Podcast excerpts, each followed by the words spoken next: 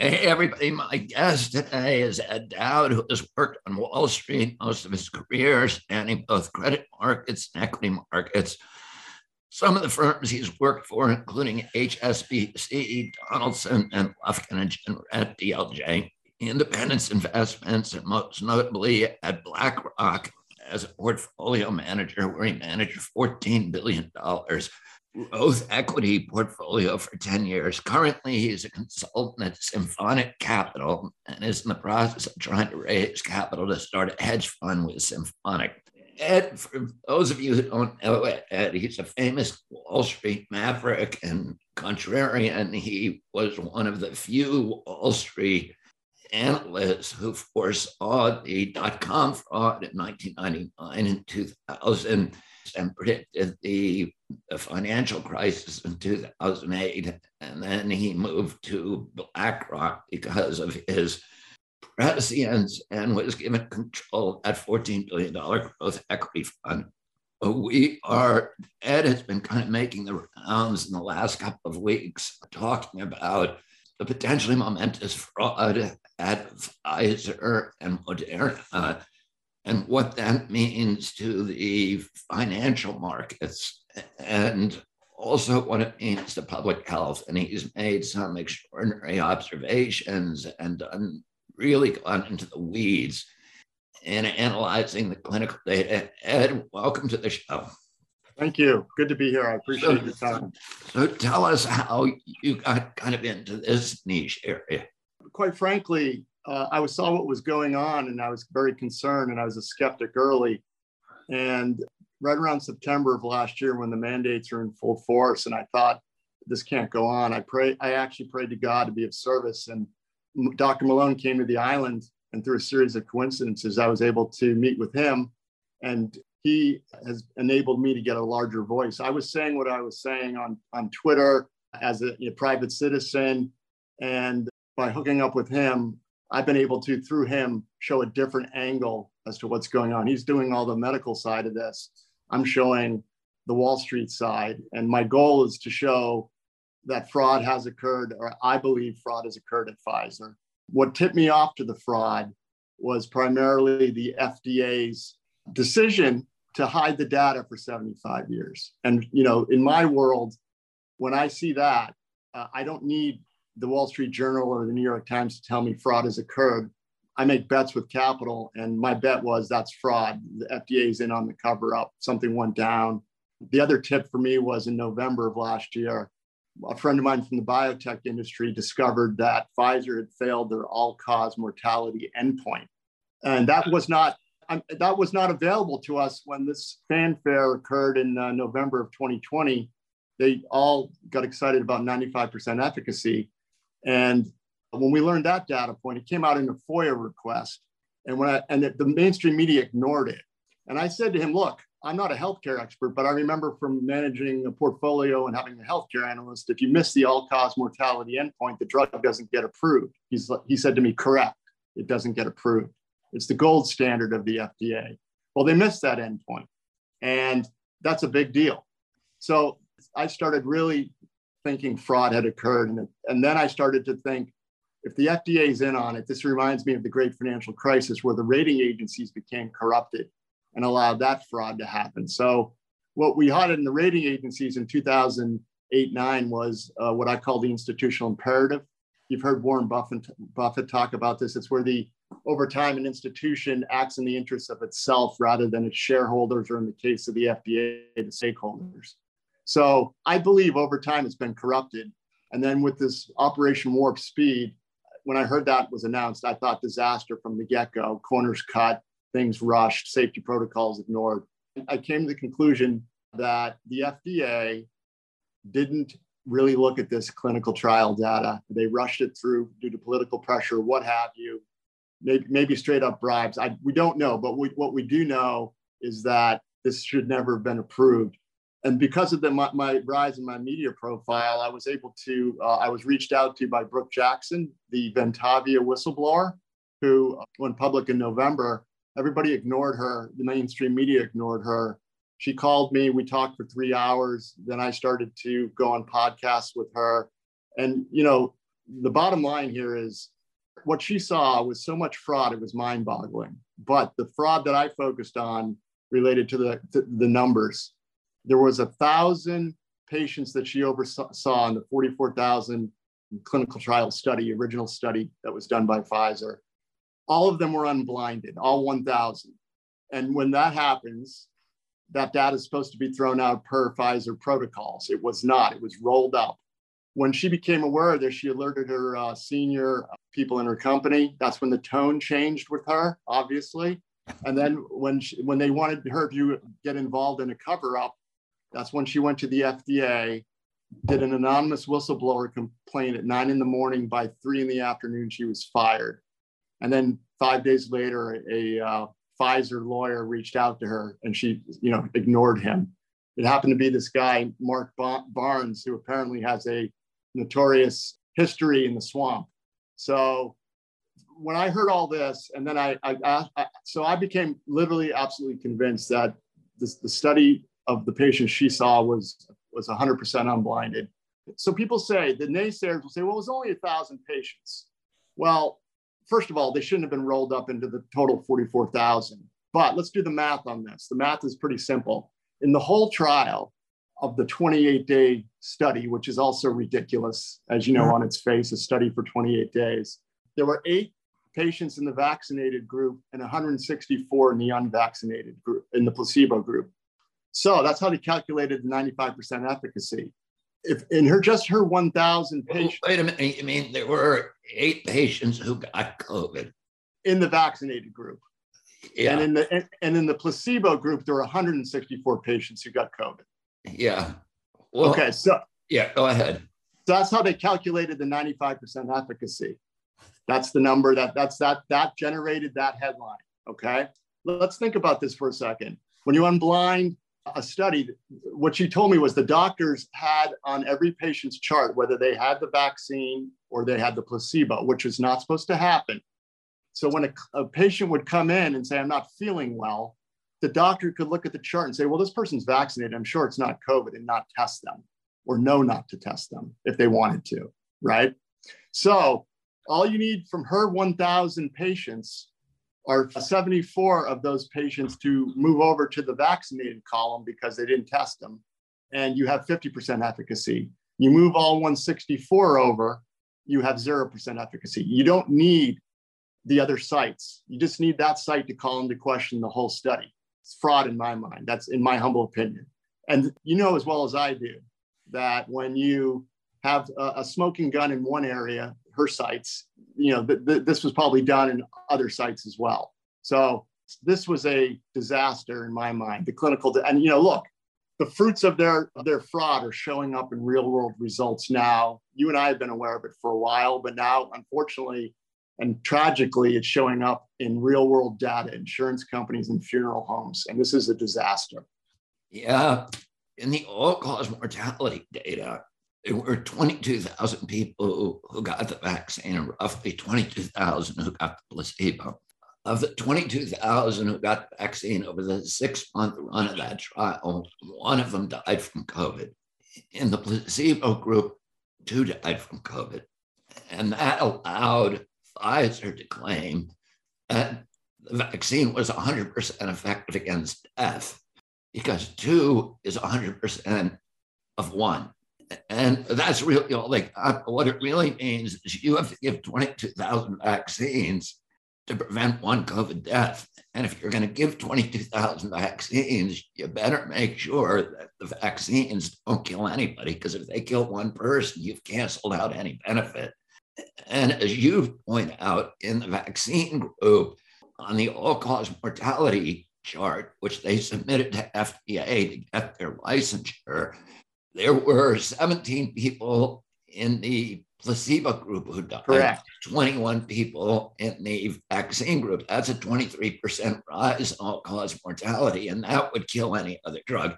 Here's what I was going to point to be a contrarian to you that this is going to affect them in the financial markets. Very, very early on, some financial people came to me who were thinking of making big investments in the vaccine companies.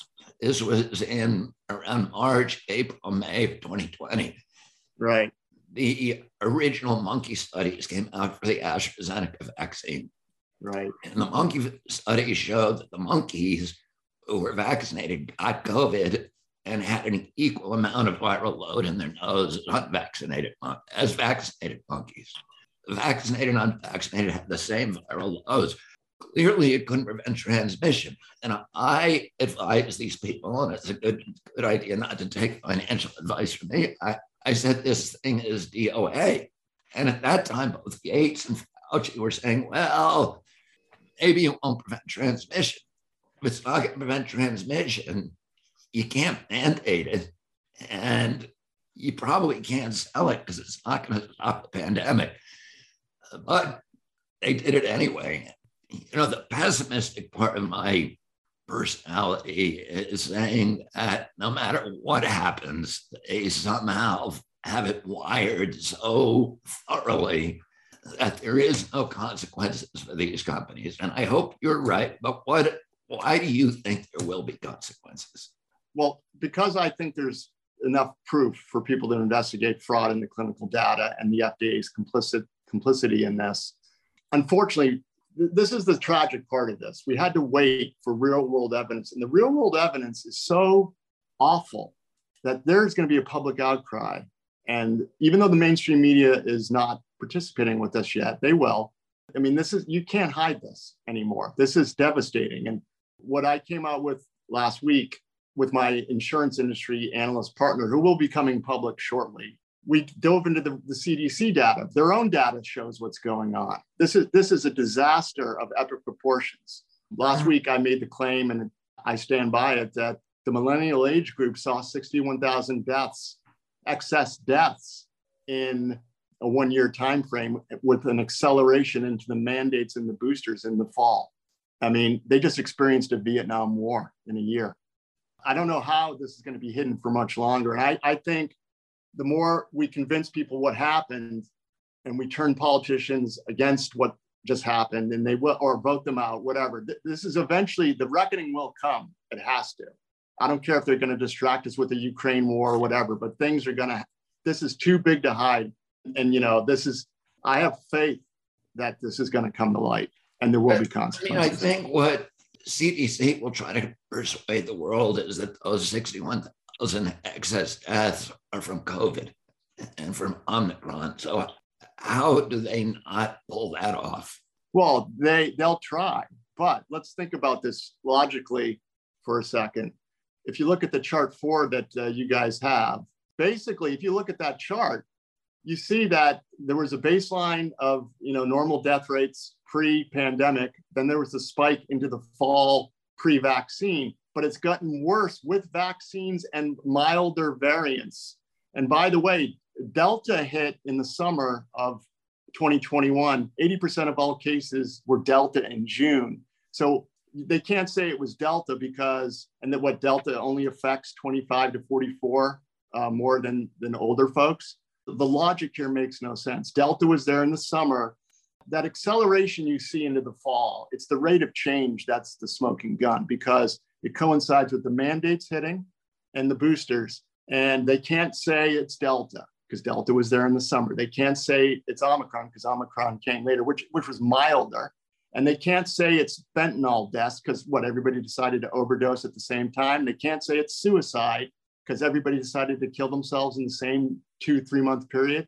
Do you see the rate of change is the smoking gun? That's the smoke, the rate of change and the acceleration into mandates and boosters. Basically, in my mind, it's case closed. We just need to, someone asked me if you wanted to be invited up to the Hill to testify, would you go? My partner and I would go. We haven't been invited yet.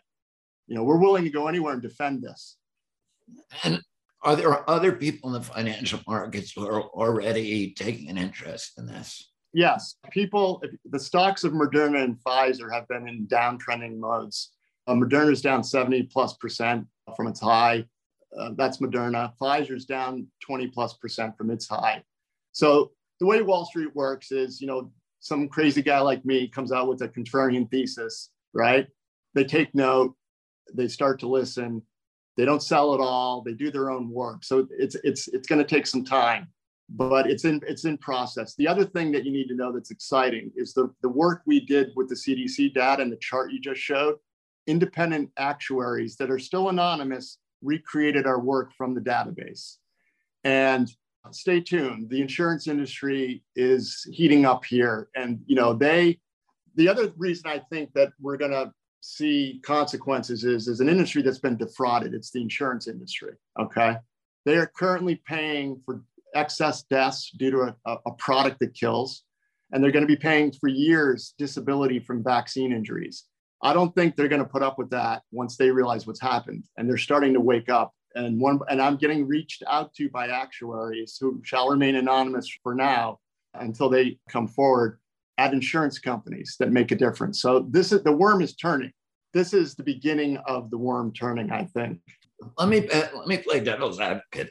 Sure. I've watched public health decline precipitously over the time that I've been involved in this. We've gone from 6% of our children having chronic disease to 54%. Autism rates have dropped from one or two in 10,000 one every 44 people. Over the last 10 years, they've increased again by 144% food allergies have appeared, autoimmune disease have become epidemic, rheumatoid arthritis, juvenile diabetes, all these neurodevelopmental disorders. And the insurance company, which ends up paying for a lot of those costs or all of those costs, has sat on the sidelines and said nothing. And people have wondered about that. People in the community who are you know, we're advocates for chronic disease, advocates to, to end toxic exposures to kids. have have sat there for years, for decades, and say, why doesn't the insurance industry speak up? An insurance, a high level insurance uh, analyst explained to a group of us, and he said, really, the more injury that you have in a society, the more the insurance company gets wealthy if if there was only one shipwreck a year, is that a good thing for Lloyd's of London? or is it better if there's 500 shipwrecks a year? Because now everybody needs shipwreck insurance. And if you have a high level of injury over the long term, since the insurance industry really just makes money on friction, and the more injury you have, the more people want, demand the product, which is insurance and that's where their profits come from. So they're less concerned with paying off individual liabilities. What do you think of that? So that yeah, I agree with that. We call that business as usual, right? That that makes sense to me. But think about the insurance industry. They make their money off of pretty steady death rates and injury rates. And they and the key to their profit is predicting it and then charging a premium that covers the losses. That's how, and so they make the spread. They price it so that they don't lose money. What just occurred out of the words of one CEO's mouth was a 40% increase in non-COVID related deaths in the, in the second half of 2021. That was one American CEO, uh, Scott Davison. And he didn't blame the vaccine. He didn't know what it was, but he said that's a one in a 200 year flood. A 10% increase would be a three standard deviation unheard of event in the insurance industry. So the insurance industry didn't price this. So they're going to be, this is the, this is the mm. problem. So it's such a catastrophic number and the injuries that are going to be created for years, they're not, I, this is going to hurt their capitalization over time. Let me put this way. The greed got, you've been seeing a problem that's been going on for years, but it was in all different smaller areas. But now they bit off more than they can chew. They just poisoned 220 million Americans. This is literally like a bridge too far, and it's it's too fast, too far, too much death and injury. So I, I and then the insurance industry did not price this. They did not price this. So I think that's why we're going to have more of an impact this time than you know business as usual with slower, predictable, chronic death. Does that make sense? Yeah. Did you see the uh, the TV show Dopesick? Yes. Uh, and so, did, did you have any revelations from that about agency capture and? Yes, I have my own personal experiences with the healthcare system that made me aware of agency capture. And you know, it's not about getting you well; it's about keeping you constantly in the system on prescriptions. And uh, I had my own battle with mental health in uh, 2011, and I got off the daisy train and I, I, healed myself without the aid of the pharmaceutical industry. And that that was a big eye-opening event for me, my own personal experience. And that's when I, you know, really started to understand how the healthcare system worked. Yeah, because you mentioned the Vietnam War, and the, for the people who haven't seen Dopesick, I urge you to do it. And it's a, also a vehicle, a really important vehicle. Those of you who are having trouble persuading your relatives that maybe the FDA and the CDC are lying about vaccines and the pharmaceutical industry are lying about vaccines, show them Dopesick. You can yeah. get them to watch it because then you see how this is how the sausage gets made across the system and what the story is is how the pharmaceutical industry and FDA corrupt officials in FDA put a phony label on OxyContin that said it was not addictive. And that label was used by 20,000 pharmaceutical reps from Purdue Pharma and Johnson & Johnson to go out and persuade doctors all across America that OxyContin was not addictive and they began and they, you could prescribe it for hangovers you could prescribe it for may you know for minor aches and pains that it was appropriate but to me the most important kind of revelation that people have when they're looking at that is because the big pushback you get, at least that I get when I try to explain to loved ones, family, friends, you know, that it's corrupt, whole system's corrupt. They say, we don't believe it. You know, there's a million doctors out there, and you're saying that they're all involved in a conspiracy, that they all know that they're giving this poison to people and that they're killing them. There's no way that's happening. And what I say is the doctors don't know it. They believe what CDC and FDA tell them. And that's their only source of information. Very few of them are actually reading the peer reviewed publications. And we're thinking independently and questioning the authorities. Nobody does that. And that's exactly what happened. You have, you know, the great thing about the service at, at film shows is these very well-meaning doctors who love their patients. They're born healers. They have a gift for healing, and they just accept that what FDA says on that label is true. It turns out the official who wrote that label was immediately left FDA, went to work for Purdue Pharma, has $367,000 annual salary. So it's a payoff. And that's how the system works with these revolving doors and all these other instruments of agency capture. Yeah, you know, this this you just hit on a point that I've harped on in many of my discussions with podcasters and media people the FDA is critical to this fraud for the doctors who trust the FDA. That's why it's just like the financial crisis with the rating agencies. The rating agencies vetted the bonds, gave them AAA ratings, and people trusted the rating agencies so they didn't look too hard.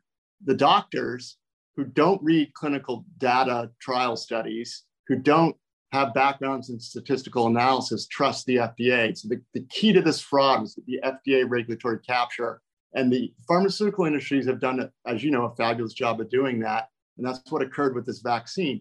That's why so many of these doctors, when you try to talk to them, and I've tried to talk to some, they think I'm crazy, but I know how fraud works and I know how psychopaths work. You corrupt the third. The key to this is you corrupt the third party trusted institution. And it's the same thing as the great financial crisis. That's the tragedy is, is a lot of doctors who are well meaning, like you said, who love their patients, when this comes out and gets resolved and, and the awakening begins, it's going to really hurt the reputations of the medical profession for years to come, unfortunately. Oh, one thing that people need to understand that I think is really kind of an important subtlety and nuance is that medical school is different than science. You know, it doesn't make you a scientist. Correct. Doctors are taught, and doctors are high IQ people with amazing memories, and they're forced to absorb huge amounts of information, but it's almost like an authoritarian system. You're being told this is what you do when you see this, this is how to diagnose an illness, this is how you treat it. And it's kind of a pharmaceutical paradigm. The pharma is paying for these medical schools, they support them. and they're not being taught critical thinking. They're not being taught to question authority. Scientists, it's the opposite. You know, they're being taught how do you read a scientific study critically? How do you look for the errors, the deceptions, the, you know, the little mistakes, the biases that are incorporated into the calculations? And it's a completely different set of skills. If you could become a scientist by absorbing information, all you'd have to do is watch the Discovery Channel and you would be a scientist, right? But that's not how it works. It's actually a set of skills that is unique to science, and it's not always taught in medical school. Those skills are not always taught in medical schools. Well, you know, it's funny. Um, that's what on Wall Street, no one teaches you how to be a critical thinker. You kind of, I went to business school and I learned a bunch of things, but it didn't teach me to be a stock picker. Uh, what taught me to be a stock picker was my innate critical thinking and ability to connect dots without someone telling me that I'm correct before the news hits. You don't make money in the stock market by waiting for the Wall Street Journal to report something. And you know, I will say something about some of the doctors that were early to call this, what they were seeing. Dr. Uh, Ryan Cole saw in his practice biopsies, cancer shooting up last year. He's what I call a stock picker of doctors. He saw a trend. He didn't need someone from the CDC or FDA to tell him something was wrong. He figured it out early and said, This is a signal. And he didn't need any authority figure to tell him. And that's why he's been such a critical voice in all this. And Dr. Malone, these are people that can think with by themselves. And I, I would say all the people that have been vilified are critical thinkers. It, it's it's pretty amazing. If you don't take the marching orders and you question, you're you're vilified and pushed aside. And this is literally a crisis of critical thinking across all industries. Uh, there's something something switched off in the country over the last two years. I don't know what it is, but it's it's uh, tragic. Well, if you want to disable critical thinking, the only ingredient you need is fear. And Correct. orchestrate fear, it completely paralyzed the capacity for critical thinking. Just a word on Ryan Cole. One of the advantages that Ryan Cole had is he, he runs one of the testing laboratory testing company because he was receiving data from hundreds of doctors. Right. And, you know, it's hard because there's a signal also at the end of the lockdowns. So many people deferred medical treatment.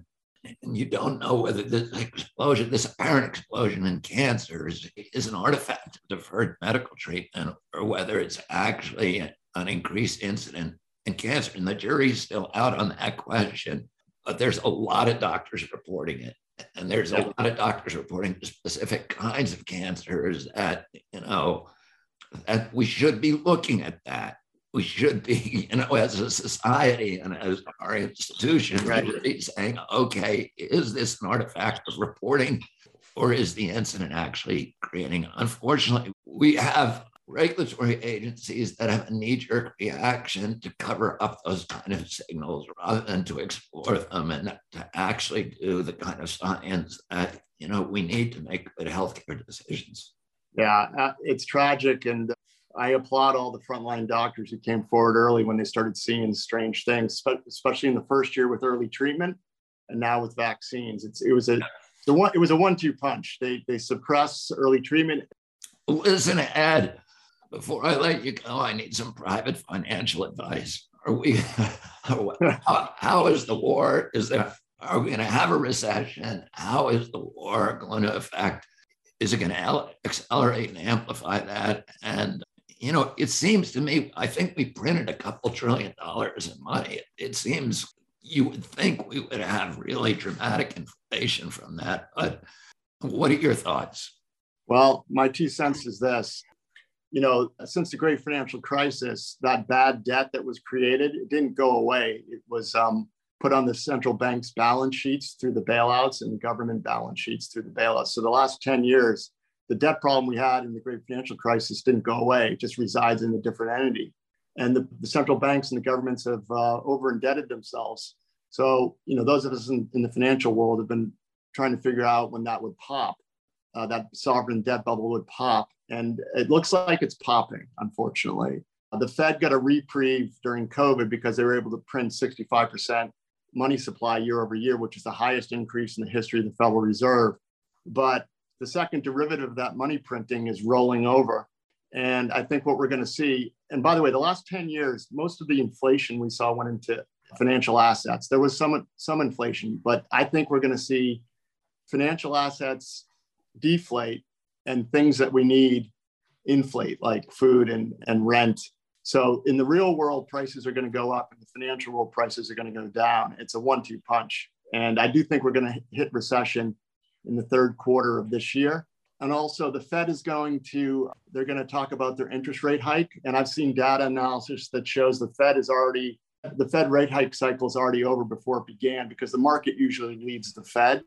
So they're probably going to be one and done, one, one rate hike and done. And then they're going to have to print money as the stock markets and bond markets become unhinged. This is a term we've been talking about for years. The Fed looks like it's finally trapped and they don't have, they don't have any way out.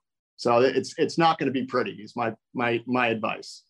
So, I mean, do you advise people to get into crypto? Is that a place where people can hide? Well, in, so in the financial market dislocation, which I think is coming, there's, there's a lot of leverage in the system. So I think everything goes down. I think if I had to give you just one piece of investment advice, having some cash on the sidelines at the bottom of this, you know, when when J.P. Morgan famously said, "Buy when there's blood in the streets." I mean, even though there is inflation, it's good to be able to have dry powder to buy when this dislocation happens because I think everything's going to go down initially. Then once we have like a rally, some things will go to new highs, maybe crypto, maybe gold, but some of these stocks are never going to see their highs again. You know, like uh, Facebook or Google. I mean, I think I think these things have peaked and they're done for for at least a decade or so. Let me ask you this, Ed. What do you think about the role of these big internet titans who have raked in billions and billions, Bezos and Sergey Brin and Larry Ellison and Zuckerberg and Gates and even Bloomberg, who have censored, systematically censored criticisms of the lockdowns that were yielding them, you know, ultimately, collectively, probably $3.8 trillion shift in wealth from the poor to this new oligarchy of billionaires, many of them involved in media or social media that were censoring us. Well, so I've labeled this this total fraud we've seen with Pfizer. It's a multi-siloed fraud. So it's the fraud started with Pfizer and Moderna with the help of the government and the regulators. And then the the tech titans and the media titans are complicit in I'm not a lawyer, but that's how I'm I'm terming it through their censorship. And additionally, I also think they don't mind the COVID economy because they're going to have businesses that create, you know, new industries that create around COVID compliance, where they're able to create additional revenue streams from surveillance and monitoring of the world they want, which is quarterly vaccines and updated booster cards. And so they they were in on it in my mind. And you know, let's also I don't have proof of this, but let's also not underestimate um, the influence of intelligence agencies here because we do know that a lot of these tech titans, especially the, the new companies, have contracts with intelligence agencies that they can't disclose, and they've had these for years, and there may be some intelligence agency influence as well. They'll never talk about these contracts, but we know they're there. Yeah, it's illegal for them to talk about it. They, yeah. can, they can go to jail for 20 but, years with, a, with a secret court, no lawyers, and they lose all their assets. Uh, once you, once you sign one of those state secrecy agreements, you essentially become a vassal of, you know, the military intelligence agencies of the CIA. Exactly, correct. Estimated, I think there's over 3 million Americans who have signed those, but we know that In-Q-Tel and the CIA have focused their investments in Silicon Valley. And if you wanted to take that money from the devil, you had to sign that, that contract or get the contract because they show up at your door with government contracts and investment money. And nobody can say no to that. If you're a Silicon Valley, you know, yeah. CEO of a startup, you cannot say no to the CIA. So and we don't we have no idea what percentage of their overall revenues come from the government that's never been disclosed i suspect undue influence and strong arming from the intelligence agencies for these guys to censor because what they said initially about what they wanted to do with their companies is not what they're doing now. And they, no. they, they pulled a 180. They promised us it was going to democratize the internet. And yeah. now they've become the primary instrumentality of control, of authoritarian and totalitarian control. Correct. So, no, I'm in full agreement with you. We, I think we see eye to eye on many things. Al, thank you very much for speaking out, for your courage, and for your independence, and for your continual uh, exercise of, of critical thought. Thank you so much for having me. I appreciate being here. And thank you so much for all your efforts that you have done over the years. I mean, I applaud you and you know, you are the, an early tip of the spear. So thank you. Thanks, Ed. Take care.